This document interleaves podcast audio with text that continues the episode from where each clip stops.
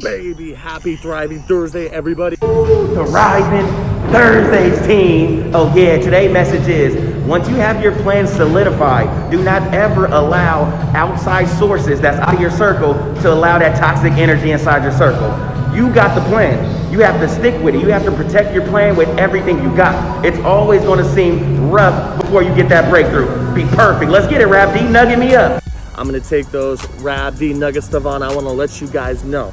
Same concept, but do not allow your past people, your past circumstances, whatever was toxic in your past to dictate your order of operation now, right?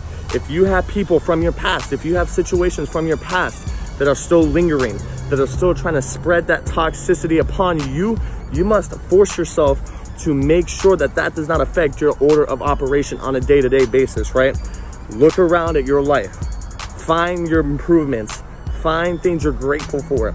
Do not allow that to ruin that. Do not allow that to take what you have right now for granted, all right? So this is Rab D here saying, hope you guys have an amazing week. Sorry, I've been kind of MIA the past couple of days, looking to bring back a lot of great things. Hope to see you guys soon. Take care.